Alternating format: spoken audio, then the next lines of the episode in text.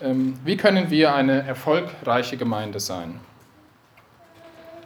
Ist es vielleicht der Grund, den wir besitzen oder das Gebäude, das Geld, der politische Einfluss, den wir haben oder auch der soziale Status einzelner Mitglieder von uns? Also, wenn ich in die frühe Gemeinde blicke, dann muss ich sehen, diese hatten nicht viel von diesen Dingen oder sehr wenig sogar von diesen Dingen. Und doch wurden damals in der gesamten römischen Welt, und zwar bis heute, Massen bewegt und viele gerettet und für Jesus Christus gewonnen. Trotzdem. Aber warum ist das so, wenn doch aus menschlicher Sicht, aus die erfolgversprechenden Voraussetzungen Bedingungen dafür fehlen. In der Bibel stoßen wir oft auf das Prinzip, wo ich stark bin, da ist Gott, äh, wo ich schwach bin, da ist Gott stark. Wo wir schwach sind, da ist Gott stark. Der Grund für den Erfolg in der Gemeinde ist also Gottes Kraft und das ist Gottes Stärke. Und das sehen wir wirklich. Es ist keine 2000 Jahre her, dass Gott an Pfingsten seine Kraft zeigte und eine Botschaft an die Welt hatte. Nun, auch heute zeigt Gott natürlich seine Kraft, aber ähm, Pfingsten soll uns etwas zeigen, etwas lehren. Und natürlich, wie sollte es anders auch sein, steht der Predigtext für heute in Apostelgeschichte 2. Und zwar lesen wir die Verse 1 bis 21. Und ich möchte bitten, wem es möglich ist, dass wir, wenn wir das Wort Gottes gemeinsam lesen, dazu aufstehen. Wir lesen von der Gründungszeit der Gemeinde Jesu. Im Grunde war die Gemeinde noch ungeboren, aber Gott verhalf ihr zur Stärke. Apostelgeschichte 2, die Verse 1 bis 21. Und als der Tag der Pfingsten sich erfüllte, waren sie alle einmütig beisammen. Und es entstand plötzlich vom Himmel her ein Brausen wie von einem daherfahrenden, gewaltigen Wind und erfüllte das ganze Haus, in dem sie saßen. Und es erschienen ihnen Zungen wie von Feuer, die sich zerteilten und sich auf jeden von ihnen setzten.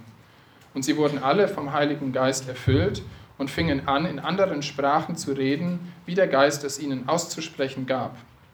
Es wohnten aber in Jerusalem Juden, gottesfürchtige Männer aus allen Heidenvölkern unter dem Himmel.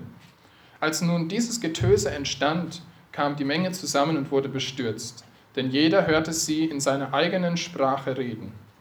Sie entsetzten sich aber alle, verwunderten sich und sprachen zueinander, siehe, sind diese, die da reden, nicht alle Galiläer? Wieso hören wir sie dann jeder in unserer eigenen Sprache, in der wir geboren wurden? Pater und Meda und Elamiter und wir Bewohner von Mesopotamien, Judäa und Kappadokien, Pontus und Asia, Phrygien und Pamphylien, Ägypten und von den Gegenden Libyens bei Kyrene und die hier weilenden Römer, Juden und Proselyten, Kreter und Araber. Wir hören sie in unseren Sprachen die großen Taten Gottes verkünden. Und sie entsetzten sich alle und gerieten in Verlegenheit und sprachen einer zum anderen, was soll das wohl sein? Andere aber spotteten und sprachen, sie sind voll süßen Weines. Da trat, trat Petrus zusammen mit den Elf auf, erhob seine Stimme und sprach zu ihnen, ihr Männer von Judäa und ihr alle, die ihr in Jerusalem wohnt. Das sollt ihr wissen und nun hört auf meine Worte. Denn diese sind nicht berauscht, wie ihr es meint. Es ist ja erst die dritte Stunde des Tages, sondern dies ist es, was durch den Propheten Joel gesagt worden ist. Und es wird geschehen in den letzten Tagen, spricht Gott, da werde ich ausgießen von meinem Geist auf alles Fleisch. Und eure Söhne und eure Töchter werden Weissagen, und eure jungen Männer werden Gesichter sehen, und eure Ältesten werden Träume haben. Ja, auch über meine Knechte und über meine Mägde werde ich in jenen Tagen von meinem Geist ausgießen und sie werden Weissagen. Und ich will Wunder tun, oben am Himmel und Zeichen unten auf Erden, Blut und Feuer und Rauchdampf. Die Sonne wird sich in Finsternis verwandeln und der Mond in Blut, ehe der große und, herrliche Tag des Herrn kommt. Und es soll geschehen, jeder, der den Namen des Herrn anruft, wird gerettet werden. Bis dahin. Ich möchte noch beten. Lieber Vater, ich danke dir sehr für dein Wort und für diesen ja, anschaulichen und eindrücklichen Bericht davon, wie die Jünger in der ersten Zeit es erlebt haben, wie du gewirkt hast. Ich danke dir dafür, dass Lukas das alles für uns aufgeschrieben hat und wir es heute lesen dürfen und erinnern, uns erinnern dürfen daran, auch lernen dürfen daraus. Ich bitte dich sehr, Herr, dass du unsere Herzenstüren öffnest für dein Wort, für dein Reden, dass wir es verstehen, dass wir erbaut werden, ermutigt werden, dass wir auch die Zusammenhänge in deinem Wort vielleicht besser verstehen, Herr. Ich bitte dich, dass du ja jetzt durch deinen Geist auch diese Predigt führst. Amen. Amen. Ihr dürft euch wieder setzen.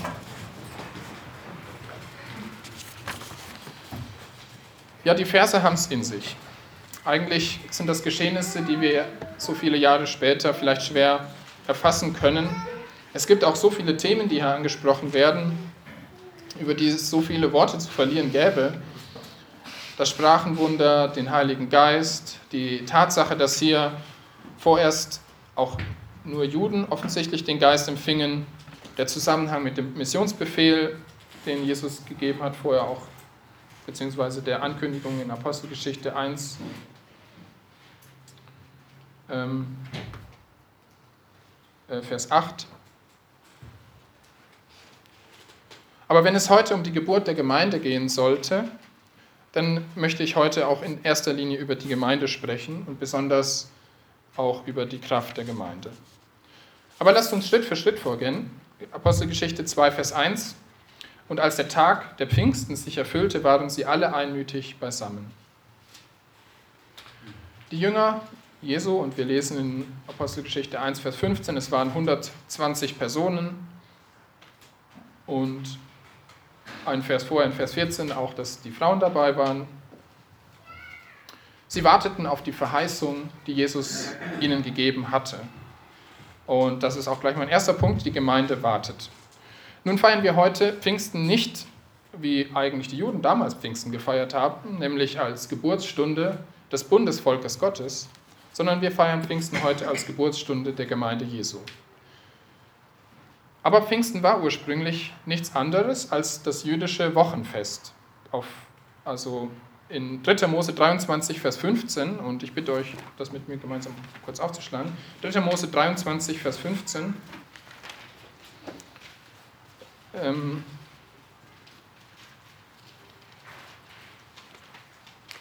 Kapitel 23,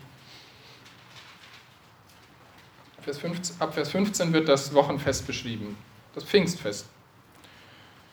Danach sollt ihr auch von dem Tag nach dem Sabbat, von dem Tag, der ihr die Webegabe darbringt, also es geht jetzt um das vorhergehende Fest, das ist die Erstlingsgabe, sieben volle Wochen abzählen bis zu dem Tag, der auf den siebten Sabbat folgt, nämlich 50 Tage sollt ihr zählen und dann dem Herrn ein neues Speisopfer darbringen. Und darum heißt dieses Fest auch auf Griechisch Pentekoste, aus dem sich unser Pfingsten heute ableitet. Es heißt einfach 50. 50. Tag. Es wurde 50 Tage nach dem Erntedankfest der Erstlinge gefeiert. Es war ein zweites Erntedankfest. Auch wie das Fest der ungesäuerten Brote nach Passa und das Laubhüttenfest. So war es auch nach der Anordnung in 5. Mose 16, Vers 16 Pflicht für alle Männer des Volkes Israel, auch zu diesem Fest nach Jerusalem zu pilgern, zu kommen zum Tempel und eben dieses Opfer auch darzubringen für die Familien. An diesem Fest sollte allerdings etwas Besonderes getan werden. Und zwar in Vers 17 steht, was sie darbringen sollten als neues Speisopfer. Ihr sollt nämlich aus euren Wohnungen zwei Webebrote bringen, von zwei Zehntel Effer Feinmehl zubereitet. Die sollen gesäuert gebacken werden als Erstlinge für den Herrn. Ja, also ein zweites Erntedankfest. Das erste Erntedankfest war das Erstlingsfest eben vorher, ab dem sie zählen sollten. Und das Prinzip der Erstlinge soll uns auch an dieser Stelle etwas lehren, denn Erstlinge lernen, dass dem Herrn der Dank und die Freude gelten soll für alles, was wir zum Leben geschenkt bekommen. Der Dank und die Freude soll dem Herrn gelten an erster Stelle für alles, was wir von ihm auch geschenkt bekommen. Nichts ist selbstverständlich. Und das Erste und Beste unseres Lebens, das, was, wir, was als Frucht geerntet wird, im übertragenen Sinne, das gehört dem Herrn in jeder Hinsicht.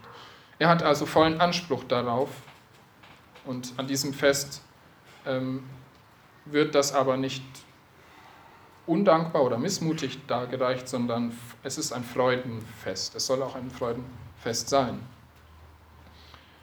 Und ich denke, als Christen kann uns das zeigen, dass wir alle Dinge mit Gebet beginnen und beenden sollten, auch die kleinen Dinge, in dem nicht Bitte an Bitte gereiht, sondern zuerst Lob an Dank gereiht wird. Nun im Falle des Wochenfestes, von dem wir jetzt gerade lesen, äh, begann die Weizenernte in Israel.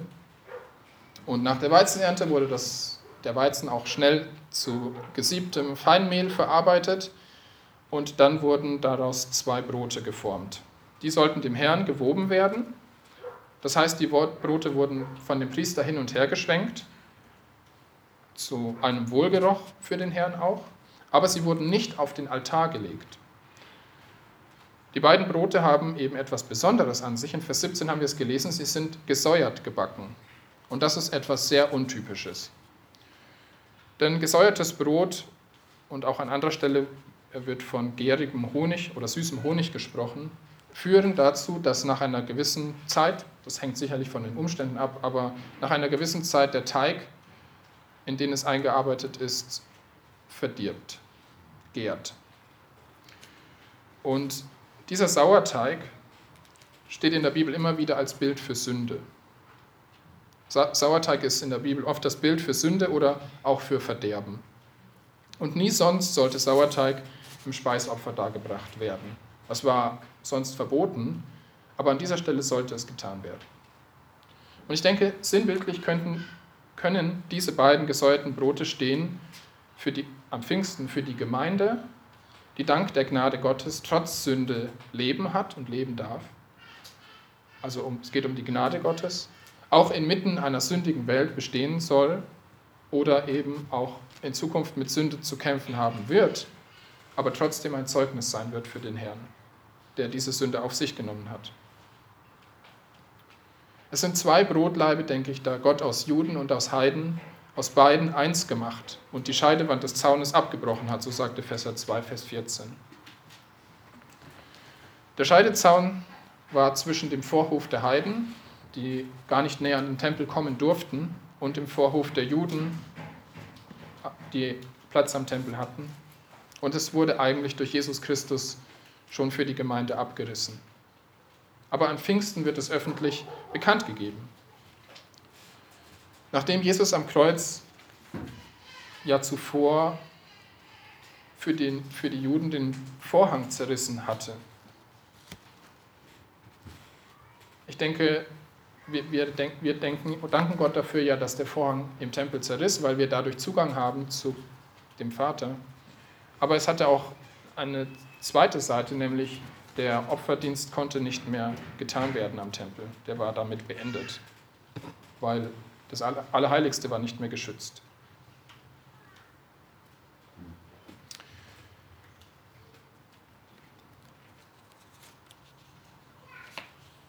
Ja, in Pfingsten hat Gott diese Aufhebung der Trennung vor den Augen und den Ohren des Volkes Israel in Jerusalem klargestellt. Und genau diese Stelle in Epheser 2, Vers 14, die ich gerade angeführt hatte, erklärt uns das Pfingstgeschehen sehr gut. Auch wenn man den Abschnitt liest, dafür reicht die Zeit leider jetzt nicht. Noch heute erinnert man sich in Israel zu diesem Anlass an den Bundesschluss und gesondert an die zweite Vergabe des, der zehn Gebote am Berg Sinai, nachdem das Volk Israel ja bei der ersten Vergabe schon in Götzendienst fiel und das goldene Kalb angebetet hatte. Und ich, lese kurz nur eine Stelle aus 2. Mose 32, äh 32, 2. Mose 32, Vers 1.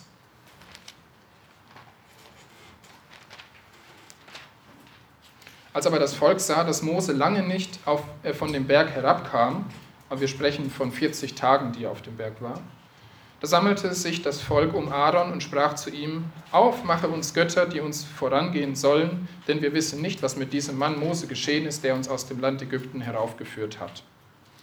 Also die Geduld des Volkes hielt keine 40 Tage aus, weil sie in ihrem Herzen Gottes Plan verachteten. Sie wollten einfach nicht. Und Aaron macht folgte dann dem Wunsch des Volkes. Er nahm den Schmuck, den sie mitgenommen hatten aus Ägypten und formte für sie das goldene Kalb. Und die Folge war dann in Vers 28 ein Gericht, bei dem interessanterweise 3000 Israeliten durch die Hand der Leviten, der, Priester, der späteren Priester, starben. Und das hat Parallelen zu Pfingsten, wie es dann in Apostelgeschichte 2 beschrieben wird, wo auch 3000 zum Glauben kommen, also in entgegengesetzter Art. Und ich finde, das ist schon interessant. Naja, jedenfalls zu diesem Anlass werden heute in Israel die zehn Gebote natürlich vorgelesen und auch heute wird viel Milch getrunken in Israel. Und diese Milch ähm, symbolisiert die Tora. Für die Juden sind das die fünf Bücher Mose in erster Linie, die, die das Volk Israel wie ein kleines Kind begierig trinkt. Also sie wollen dadurch demonstrieren, dass sie begierig sind nach dem Wort Gottes. Und für uns stellt sich die Frage, sollten wir nicht viel mehr noch begierig sein nach dem Wort Gottes und es noch mehr, mehr tun als nur wie Milch trinken, sondern noch besser wie Vollkornbrot essen.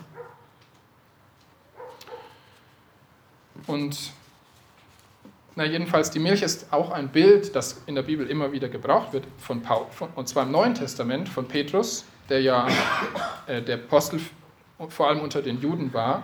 Er kannte dieses Bild und hat es gebraucht, weil die Juden darunter ein Verständnis hatten, was das bedeutet. Und auch im Hebräerbrief, der ja auch an Judenchristen geschrieben ist, wird dieses Bild gebraucht. Dass Milch das Bild für das Wort Gottes ist. Und es gibt noch einen interessanten Brauch, von dem ich kurz berichten möchte, den es heute gibt, und zwar in der Pfingstnacht, und das ist von Samstag auf Sonntag, also in der vergangenen Nacht, wird in Synagogen und in Toraschulen äh, die sogenannte Nachtwache gehalten. Und zwar verbringt man da gemeinsam, und zwar in Zweier, zu zweit, vor allem die Männer zu zweit, ähm, die Nacht über dem Wort Gottes und sie diskutieren und lernen aus dem Wort Gottes, die ganze Nacht durch. Es, wird, ähm, es werden Vorträge gehalten von Rabbinern und Schriftgelehrten und als ich das gelesen habe, muss ich sagen, habe ich mir gedacht, da muss ich sagen, das ist eine coole Idee, das sollten wir mit den Teenagern vielleicht auch mal machen. Die, äh, nicht eine Filmnacht, sondern eine Bibel, Bibeldiskussionsnacht oder so. Äh, die Rabbiner begründen das interessanterweise damit, dass das Volk Israel ja auch nicht schlafen konnte, als es am Sinai blitzte und donnerte, als die, dass die Gesetze vergeben wurden, Gebote vergeben wurden. Also immer paarweise wird gelesen und diskutiert bis in die frühen Morgenstunden. Unterbrochen wird ab und an dann durch Tanz und Gesang. Also ich habe schon mal erlebt, die Juden tanzen wirklich einfach so im Restaurant. Auch mal haben sie dann so einen abgesteckten Bereich. Und wenn dann ein Fest ist, tanzen sie eben. Bis dann beim Sonnenaufgang das Schma Israel aus 5. Mose 6, Vers 4 gebetet wird.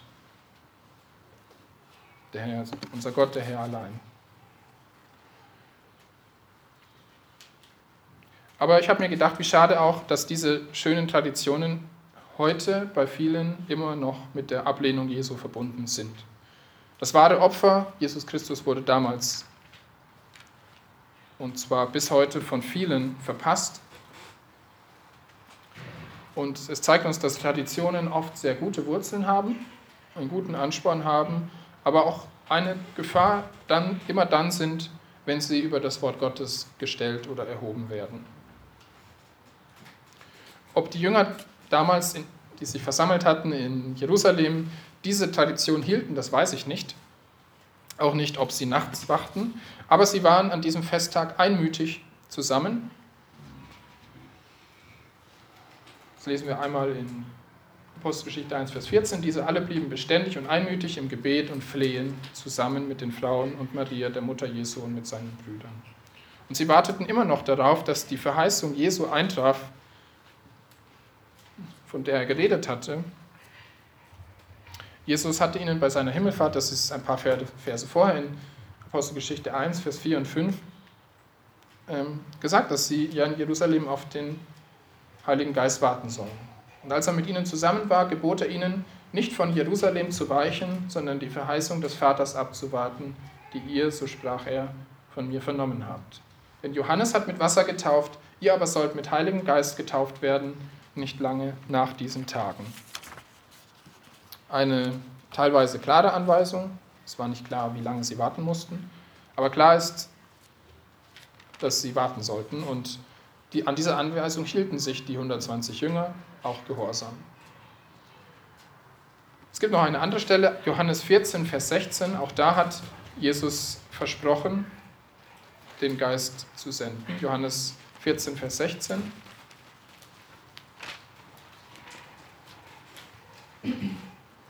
Und ich will den Vater bitten, und er wird euch einen anderen Beistand geben, dass er bei euch bleibt in Ewigkeit. Den Geist der Wahrheit, den die Welt nicht empfangen kann, denn sie beachtet ihn nicht und erkennt ihn nicht. Ihr aber erkennt ihn, denn er bleibt bei euch und wird in euch sein. Es blieb zunächst offen, wann das geschehen soll. Ich weiß auch nicht genau, auf welche Zeit die Jünger sich eingestellt hatten. Vielleicht vermuteten sie, dass das was mit dem Shavuot-Fest, so heißt es auf Hebräisch, zu tun haben könnte, dem Pfingstfest. Aber ähm, diese Zeit verbrachten sie nicht untätig. Sie beteten, sie flehten und sie waren einmütig beisammen. Und als Anwendung für uns, auch wir warten heute ja auf die Erfüllung mancher Verheißungen in dem Wort Gottes. In, sein, in seinem Wort wird berichtet, es soll eine Entrückung geben der Gemeinde. Es wird eine Entrückung geben. Es wird berichtet von dem Hochzeitsmahl des Lammes, wo Jesus vereint wird mit seiner Braut und seine Braut ist die Gemeinde. Es wird sogar gesagt, dass er an diesem Tag selbst zu Tisch treten wird und bedienen wird. Es wird berichtet von der Wiederkunft Jesus, dass Jesus wieder auf diese Erde kommt, um sein Reich aufzurichten.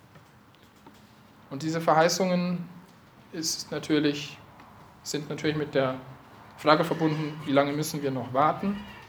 Wie gehen wir damit um, wenn es länger dauert als erwartet? Wir sollten, denke ich, jeden Tag natürlich bereit sein. Es gibt keine, kein biblisches Ereignis in der Prophetie, das irgendwie noch erfüllt werden müsste, dass die Gemeinde nicht entrückt werden könnte, heute. Aber wenn es länger dauert als erwartet, wie füllen wir die Wartezeit bis dahin? Vielleicht umfasst sie auch noch unser ganzes irdisches Leben. Und die Antwort, die uns die Jünger zeigen, ist nicht herumsitzen und nichts tun. Passivität hat bei Kindern Gottes schon immer zu Fruchtlosigkeit geführt. Das ist so logisch, das braucht nicht erwähnt werden eigentlich. Wie soll denn jemand ohne Eifer und ohne Einsatz eine Ernte einholen? Und die Anweisung lautet klar und deutlich, sogar zweimal in Epheser 5, Vers 16 und in Kolosser 4, Vers 5, also Epheser 5, Vers 16 und Kolosser 4, Vers 5, dass wir die Zeit auskaufen sollen. Wir sollen die Zeit, die wir haben, nutzen. Also nutzt die Zeit, die euch bleibt, die ihr erhalten habt von Gott persönlich, um zu wirken.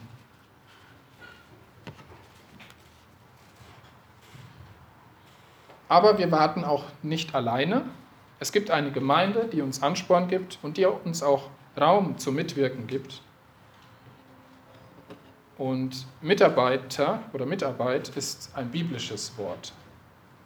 Und ich bin sogar dafür, die Mitglied, Mitgliederliste umzubenennen und sie viel, viel lieber Mitarbeiterliste zu nennen. Und ich kann euch nur bitten, nutzt doch dieses Angebot zunehmend statt abnehmend.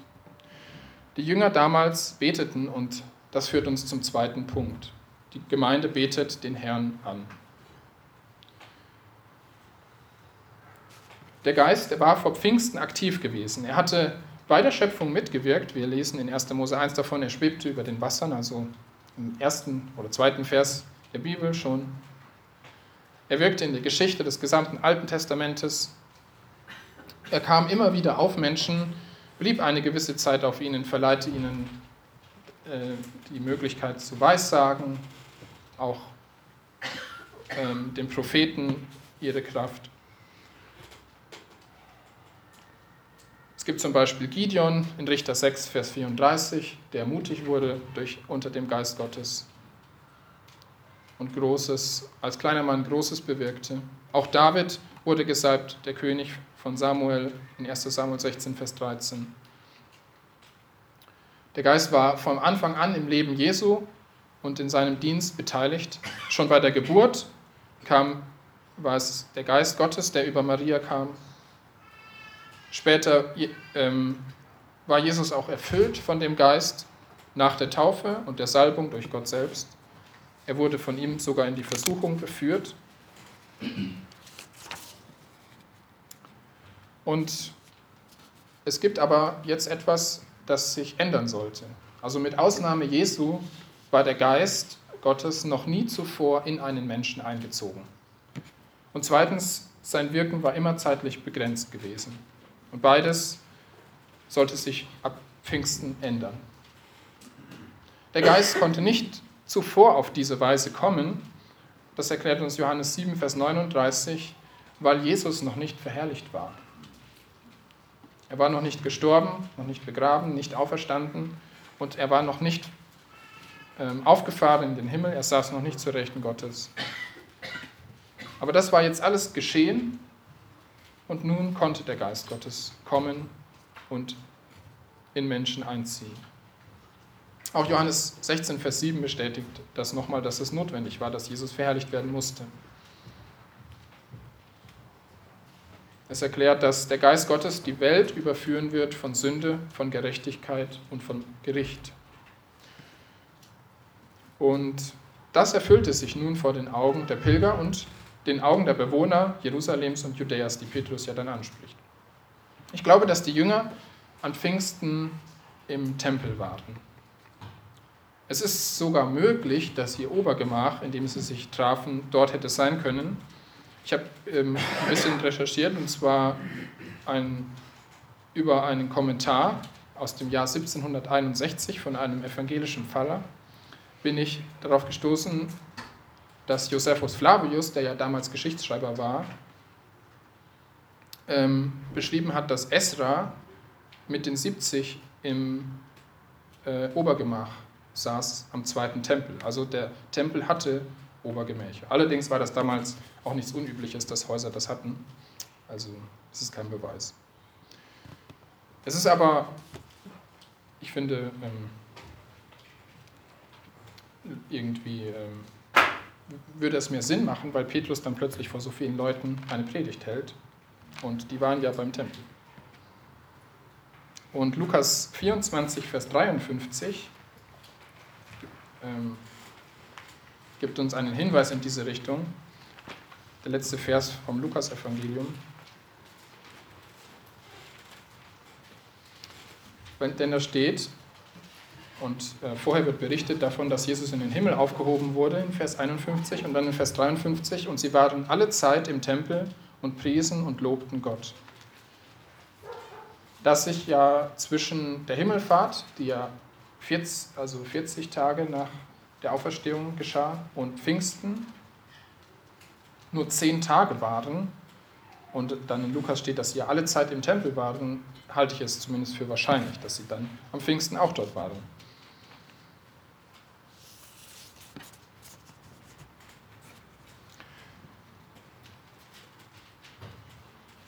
Und das passt auch ungefähr zu der Strecke vom Ölberg, ist es ungefähr einen Sabbatweg weit entfernt Richtung Jerusalem einwärts. Und das wird uns ja beschrieben, dass sie diese Strecke zurücklegten.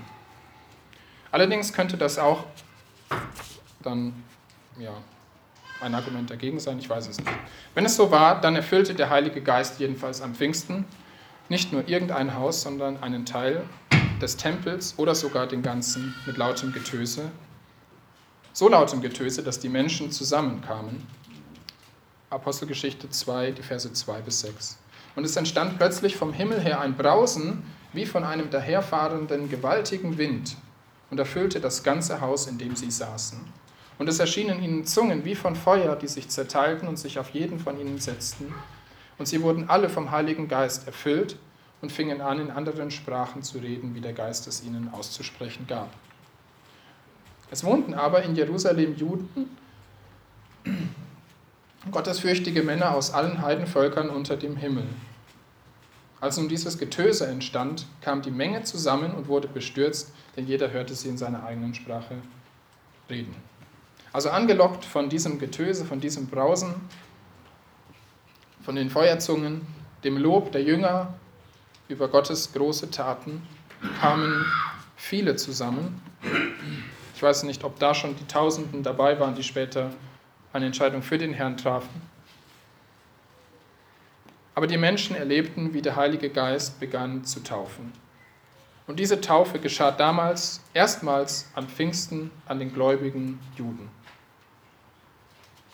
Aber heute, in, laut Epheser 1, Vers 13, immer dann, wenn ein Mensch zum lebendigen Glauben an den Herrn Jesus Christus findet.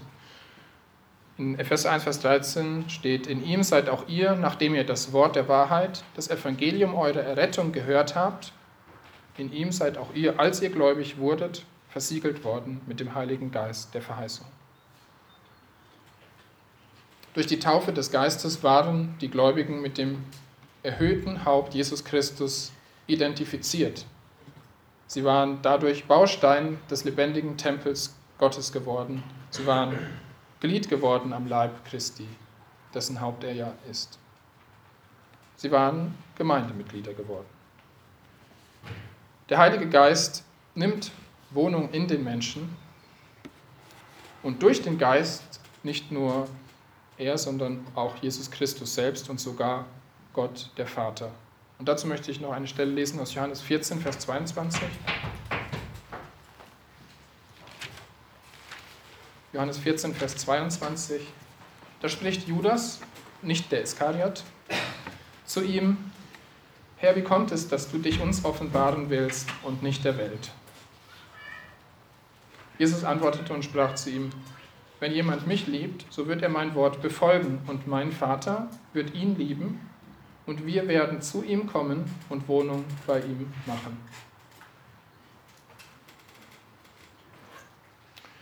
Wer mich nicht liebt, der befolgt meine Worte nicht, und das Wort, das ihr hört, ist nicht mein, sondern des Vaters, der mich gesandt hat.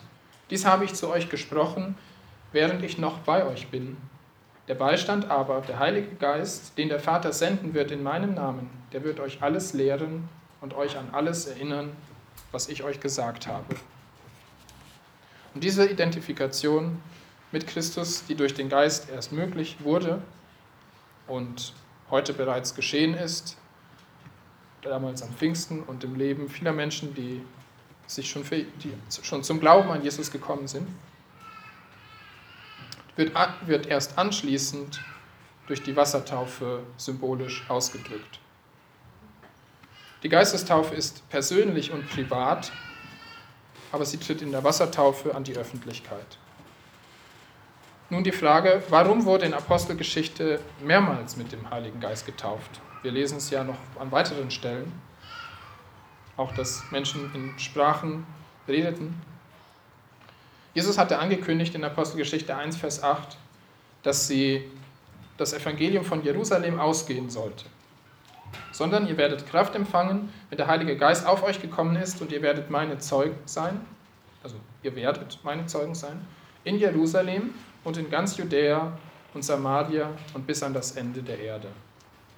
Und wenn man möchte, ist das auch die Art und Weise, wie, Gott vorgegangen ist. Er hat in Jerusalem begonnen, es hat sich ausgedehnt über Judäa, Samaria und dann durch Paulus erstmal bis nach Rom, aber dann auch bis an die Enden der Erde, durch auch die anderen Jünger und Apostel.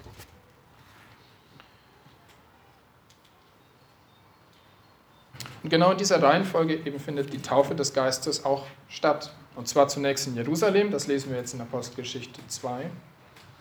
Gottesfürchtige Juden, die, sie waren Proseliten, die dazu kamen, die sich für Jesus als Messias angenommen, äh, die sich für Jesus als Messias entschieden hatten. Dann aber später in Apostelgeschichte 8 ab Vers 14. Die Samariter, die Bewohner von Samaria, die durch Handauflegung von Petrus und Johannes den Heiligen Geist empfingen.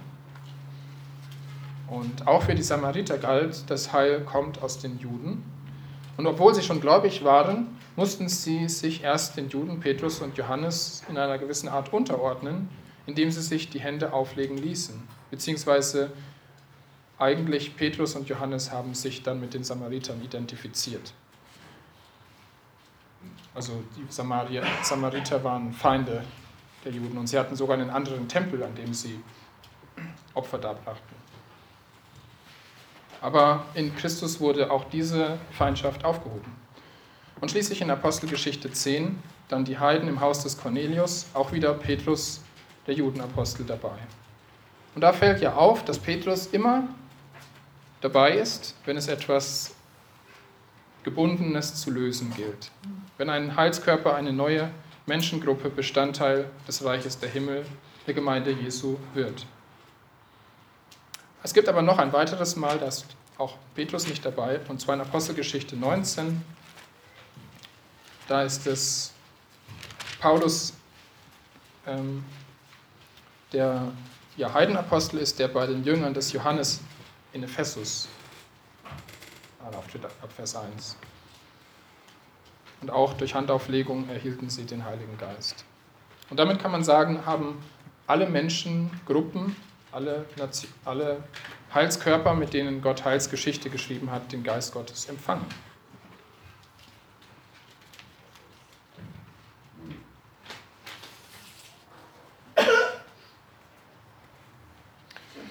Schließlich taufte der Heilige Geist nicht nur, sondern er erfüllte auch, das haben wir gelesen in Vers 4, und sie wurden alle vom Heiligen Geist erfüllt und fingen an, in anderen Sprachen zu reden, wie der Geist es ihnen auszusprechen gab. Ähm, sie redeten, das steht in Vers 11, die großen Taten Gottes. Die Juden an Pfingsten in Jerusalem sprachen in den Sprachen der Bewohner von 15 Orten, die hier beim Namen genannt werden. Es war also kein Hörwunder, also sie sprachen nicht und alle verstanden sie einfach in ihrer Sprache, sondern sie sprachen wirklich in diesen Sprachen und die Leute hörten sie deshalb in ihrer Sprache dann reden. Gottes Pfingstbotschaft an die Juden war, von nun an werde ich nicht mehr in wenigen Sprachen zu einem Volk reden, sondern ich werde in vielen Sprachen zu allen Völkern sprechen. Und damit ist Pfingsten im übertragenen Sinne die Umkehrung der Sprachverwirrung in Babel, zu Babel. Als Gott ja die Menschen zerstreute und am Pfingsten beginnt er die Menschen zu sammeln zu seiner Gemeinde. Und die Gemeinde beginnt, die großen Taten Gottes zu verkünden. Hier beten sie laut, Gott laut an vor den Menschen in allen Sprachen. Und das ist die Art, wie Gott sich Anbetung wünscht. Johannes 4, Vers 24, wo Jesus bei der Samaritanerin ist, sagt, dass Gott Geist ist und die ihn anbeten, ihn im Geist und in der Wahrheit anbeten müssen.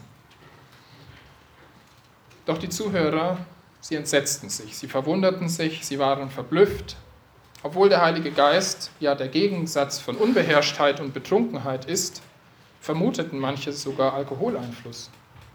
Aber ich darf erinnern, eine Frucht des Geistes ist ja Selbstbeherrschung. Und es wird gesagt, berauscht euch nicht mit Wein, was Ausschweifung ist, sondern werdet voll Geistes. 1. Korinther 2, Vers 12 könnte uns auch weiterhelfen. 1. Korinther, Kapitel 2, Vers 12.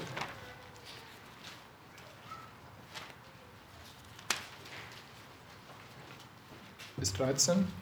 Wir aber haben nicht den Geist der Welt empfangen, sondern den Geist, der aus Gott ist, sodass wir wissen können, was uns von Gott geschenkt ist. Und davon reden wir auch, nicht in Worten, die von menschlicher Weisheit gelehrt sind, sondern in solchen, die vom Heiligen Geist gelehrt sind, indem wir Geistliches geistlich erklären. Der natürliche Mensch aber nimmt nicht an, was vom Geist Gottes ist, denn es ist ihm eine Torheit und er kann es nicht erkennen, weil es geistlich beurteilt werden muss.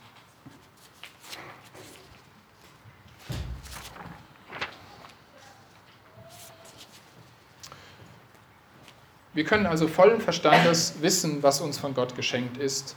Ein Mensch, der den Geist Gottes nicht hat, wird einem Christen, also jemanden, der ihn hat, manchmal ratlos zuhören und nicht mehr können, können, woher dieser Christ kommt und wohin er geht. Für ihn ist es eine Dummheit, was er hört. Das liegt nicht daran, dass wir vielleicht verwirrt sind oder andere verwirren wollen, sondern daran, dass geistliche Dinge geistlich verstanden und erklärt werden müssen. Daran, dass Gottes Weisheit eine verborgene Weisheit ist, für die den Menschen der Sinn natürlicherweise fehlt. Womöglich haben die Christen damals mit Tabus gebrochen, vielleicht die aus Ansehen und Etikette nicht gesagt werden durften. Oder sie wurden einfach in anderen Sprachen missverstanden und es hat sich für sie seltsam angehört. Es geht nicht um Dinge, die schwer zu verstehen sind, wie zum Beispiel die Sätze von Paulus, die über 14 Verse gehen und dann auch noch schwer verständlich übersetzt sind, sondern um die einfachen Glaubenstatsachen. Wenn wir römischen Katholiken Zeugnis geben von dem Geschenk der Gnade Gottes, dann werden sie nicht verstehen können, weil sie selber schon viel zu hart dafür gearbeitet haben. Wenn wir Buddhisten von der Auferstehung Jesu erzählen, dann werden sie uns nicht verstehen können, weil sie den endgültigen Tod ja gar nicht für wahr halten. Wenn wir Atheisten von Gott erzählen, dann halten sie uns für dumm, weil sie an ein Gericht nach dem Tod ja gar nicht glauben. Was soll ihnen allen dann Jesus bedeuten, wenn der Geist Gottes nicht zu den, ihren Herzen spricht, wenn nicht er selbst sie überführt? Und so sind wir also Gottes Mitarbeiter und als solche völlig abhängig von ihm und stark in ihm, aber oftmals selber Narren, Schwächlinge in den Ohren der Menschen, die uns hören. Und was tut es, wenn Gott dadurch verherrlicht wird? Und genau darum ist es auch unsere Aufgabe, Zeugnis zu geben, so wie die Gemeinde es tat. Und damit komme ich zu meinem letzten Punkt. Das ist etwas kürzer, ich verspreche es. Petrus, äh, die Gemeinde gibt Zeugnis, das ist mein dritter Punkt. Petrus ging voran, Vers 14 und 15. Da, tat, da trat Petrus zusammen mit den Elf auf, erhob seine Stimme und sprach zu ihnen, Ihr Männer von Judäa und ihr alle, die hier in Jerusalem wohnt, das sollt ihr wissen und nun hört auf meine Worte, denn diese sind nicht berauscht, wie ihr meint. Es ist ja erst die dritte Stunde des Tages. Etwas zum Hintergrund. Diese Leute, die hier sprechen, waren Galiläer. Und Galiläer galten damals nicht als besonders gebildet unter den Juden. Und dass sie in so vielen Sprachen reden konnten, war deshalb sehr ungewöhnlich.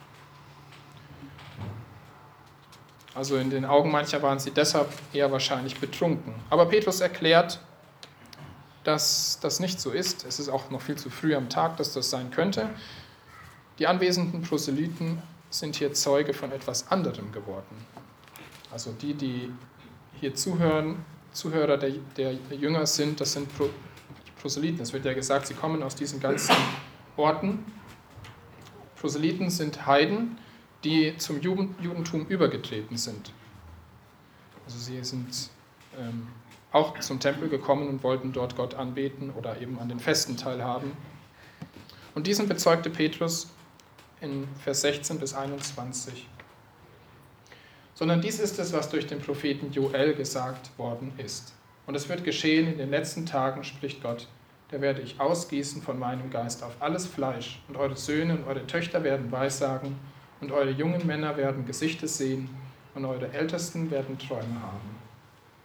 Ja, auch über meine Knechte und über meine Mägde werde ich in jenen Tagen von meinem Geist ausgießen und sie werden Weissagen. Und ich will Wunder tun oben am Himmel und Zeichen unten auf Erden. Und bis zu diesem Punkt hat sich auch schon alles erfüllt, vieles in der Apostelgeschichte an anderen Stellen. Ähm, einer der Diakone zum Beispiel von Jerusalem hatte vier Töchter, die weissagten. Aber ähm, diese Erfüllung dieser Verse hat eigentlich mit Pfingsten begonnen. Und es wird auch davon gesprochen, es sind die letzten Tage. Also damals schon, vor 2000 Jahren, begannen die letzten Tage. Der Rest gehört, was dann gesagt wird, auch noch zur Heilsgeschichte Gottes mit dieser Welt, mit Israel, auch mit den Nationen, wird aber in der Offenbarung dann genannt, dass die Sonne in Finsternis verwandelt und der Mond in Blut. Das sind aus unserer Sicht auch noch zukünftige Dinge. Und das wird geschehen erst in der großen Drangsal Jakobs. Jeder von uns, der Jesus Christus als seinen persönlichen Herrn angenommen hat, hat ein Zeugnis zu erzählen. Keiner erlebte das, was du erlebt hast mit dem Herrn und wenigstens nicht genauso wie du. Jesus macht uns zu einer neuen Schöpfung, wenn wir ihn an uns arbeiten lassen, ab dem Moment, wo wir gläubig werden. Und das heißt für mich, der alte Michael ist nicht der neue Michael, der alte Siegfried ist nicht der neue Siegfried. Außerdem sollten wir die Kraft nicht unterschätzen, die Gottes Geist hineinlegen kann in ein einfaches Zeugnis. Mein eigenes Zeugnis ist eigentlich schnell erzählt. Also ich selbst habe mit sieben Jahren die Entscheidung für Jesus Christus getroffen. Ich war auf meinem Bett gesessen und habe gebetet, lieber Herr Jesus, bitte komm in mein Herz, vergib mir meine Schuld, damit ich zu dir in den Himmel kommen kann. Ich weiß, dass ich Schuld hatte vor meinen Eltern. Ich bin nachher zu ihnen gegangen, habe sie um Vergebung gebeten. Aber diese Vergebung hatte ich vorher durch Gott nicht erfahren und ab diesem Zeitpunkt konnte ich in dieser Vergebung auch erst leben. Jesus hatte alle meine Schuld auf sich genommen. Er hat bezahlt die Todesstrafe, die ich verdient hätte für alle Sünden, die damaligen, die zukünftigen. Und meine Taufe ließ damals noch etwas auf sich warten. Erst mit 17 habe ich mich taufen lassen. Aber dann auch mit der Bereitschaft, dass ich mein ganzes Leben Jesus weihen möchte. Und Gott gab mir einen Dienst für die Gemeinde und ich möchte mich hier einsetzen, soweit es der Beruf zum Lebensunterhalt zulässt. Petrus hatte damals andere Worte, jedenfalls seine Worte drangen den Zuhörern ins Herz. Er sprach von den beglaubigenden Zeichen und Wundern, von der Kreuzigung, die durch die Hände der Zuhörer geschehen war, davon, dass Jesus Christus ja entsprechend der Schriften auch von David abstammte und es alles so war, wie es ja vorhergesagt war, davon, dass Jesus aus dass Gott Jesus aus den Toten auferweckt hatte und ihn auch schließlich erhöht hat zu seiner Rechten. Und dann in Apostelgeschichte 2, Vers 41, diejenigen, die nun bereitwillig sein Wort annahmen, ließen sich taufen und es wurden an jenem Tag etwa 3000 Seelen hinzugetan. Wo immer sich Menschen bekehren, da wirkt Gott in der Kraft seines Geistes. Es ist die Kraft seines Geistes, die den Menschen eine Entscheidung ermöglicht zu treffen, die sie sonst nie treffen können, könnten und vielleicht auch nicht mehr treffen können. Überall da, wo eine Entscheidung für unseren Herrn getroffen wird, eröffnet der Heilige Geist erst die Möglichkeit dazu. Der Geist Gottes macht den Menschen deutlich, dass sie sich entscheiden müssen. Und auf der anderen Seite ermöglicht die Kraft des Geistes Gottes auch gläubigen Christen wirksamere Zeugen für Christus zu sein. Der Dienst des Geistes ist in allen Dingen die Verherrlichung Jesu Christi im Leben und im Zeugnis des Gläubigen. Und wenn man so möchte, dann ist Johannes 16, Vers 14 der entscheidende Schlüsselvers für alles, was der Heilige Geist tut. Johannes 16, Vers 14. Jesus gesagt, er wird mich verherrlichen, denn von dem meinen wird er nehmen und euch verkündigen. Also was der Heilige Geist hat, hat er von Jesus genommen und er verkündigt es uns. Er überführt die Welt, er bewirkt die Wiedergeburt, er leitet uns in alle Wahrheit, gibt uns Verständnis, Lehre und Erinnerung der Worte Jesu. Er führt uns auf Gottes Wegen, sendet uns aus, tritt für uns ein, er heiligt uns, schenkt Heilsgewissheit. Manchmal stellt er sich uns auch in den Weg.